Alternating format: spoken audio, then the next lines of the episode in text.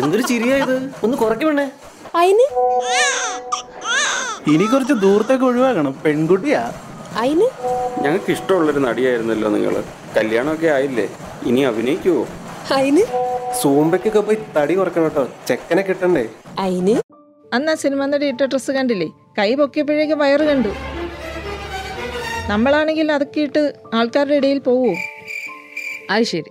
ഒരാൾക്കൊരു ഡ്രസ്സ് ഇടണമെങ്കിൽ ആരുടെ നിനക്ക് സമ്മതം വാങ്ങണം?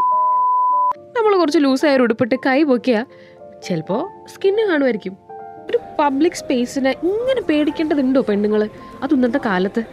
ഇതൊക്കെ ആരോടാ പറയാ? ആരോടാ ചോദിക്കുക അല്ലേ?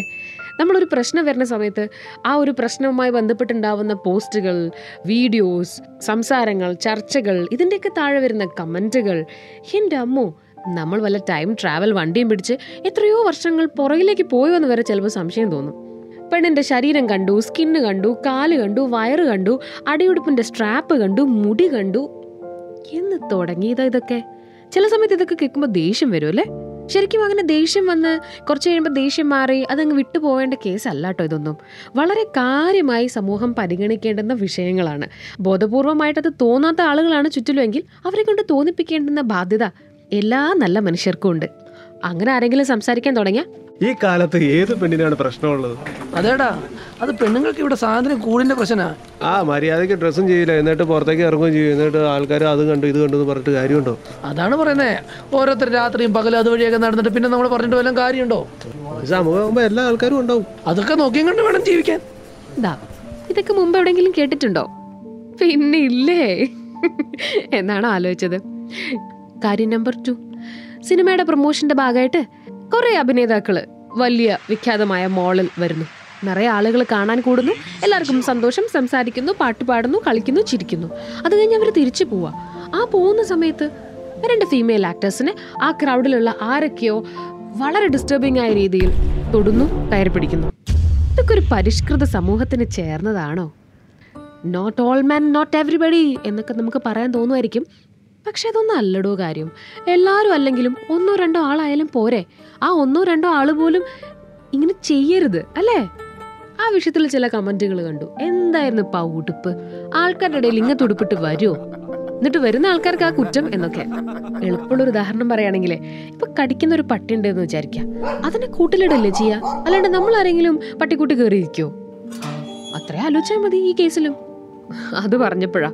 നോർവീജിയൻ സോഷ്യോളജിസ്റ്റ് ഉണ്ട് കേട്ടോ. ഫാദർ ഓഫ് പീസ് സ്റ്റഡീസ് എന്നാണ് മൂപ്പർ അറിയപ്പെടുന്നത്. ജോവാൻ വിൻസെന്റ് ഗാൽട്ടങ് എന്നാണ് കക്ഷിയുടെ പേര്. അദ്ദേഹത്തിന്റെ violence peace and peace studies എന്ന് പറഞ്ഞിട്ടുള്ള ഒരു പുസ്തകമുണ്ട്. നയന്റീൻ സിക്സ്റ്റി നയനിലാണ് അത് പബ്ലിഷ് ചെയ്തത്. അതിൽ മൂപ്പർ പറയുന്നൊരു കാര്യമുണ്ട്. ഒരു ഭർത്താവ് ഒരു ഭാര്യനെ അടിച്ചാൽ അതൊരു പേഴ്സണൽ വയലൻസ് ആണ്. എന്നാൽ പത്ത് ലക്ഷം ഭർത്താക്കന്മാർ പത്ത് ലക്ഷം ഭാര്യമാരെ അടിച്ചാൽ അത് സ്ട്രക്ചറൽ വയലൻസ് ആണ് എന്ന്.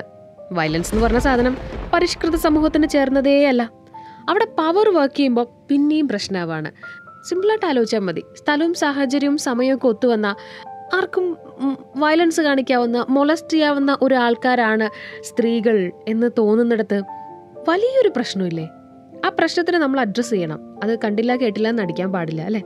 ഇങ്ങനത്തെ പ്രശ്നങ്ങൾ ചില വീട്ടകങ്ങളിലൊക്കെ പറയണ സമയത്ത് ആ എന്നാ പിന്നെ ഒരു കാര്യം ചെയ്യാം. പെൺകുട്ടികളെ വീട്ടിലെ ആണുങ്ങളുള്ളപ്പോൾ മാത്രം പുറത്തു പോയാൽ മതി. എന്തിനാ വെറുതെ ഒരു പ്രശ്നം ഉണ്ടാക്കി വെക്കണേ? എന്നൊക്കെയുള്ള ചില മറുപടികളും ചില പരിഹാരങ്ങളൊക്കെ ഉണ്ടാവും.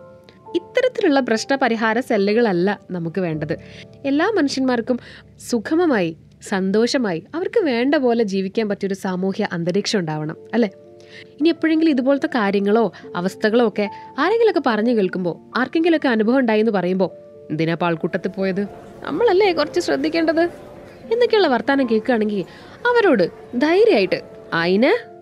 എന്ന് ചോദിക്കണം. അങ്ങനെ ചോദിക്കണേ ഇനി. ഈ പറഞ്ഞുകൊണ്ടിരുന്നത് ലക്ഷ്മി പാർവതി കേട്ടോ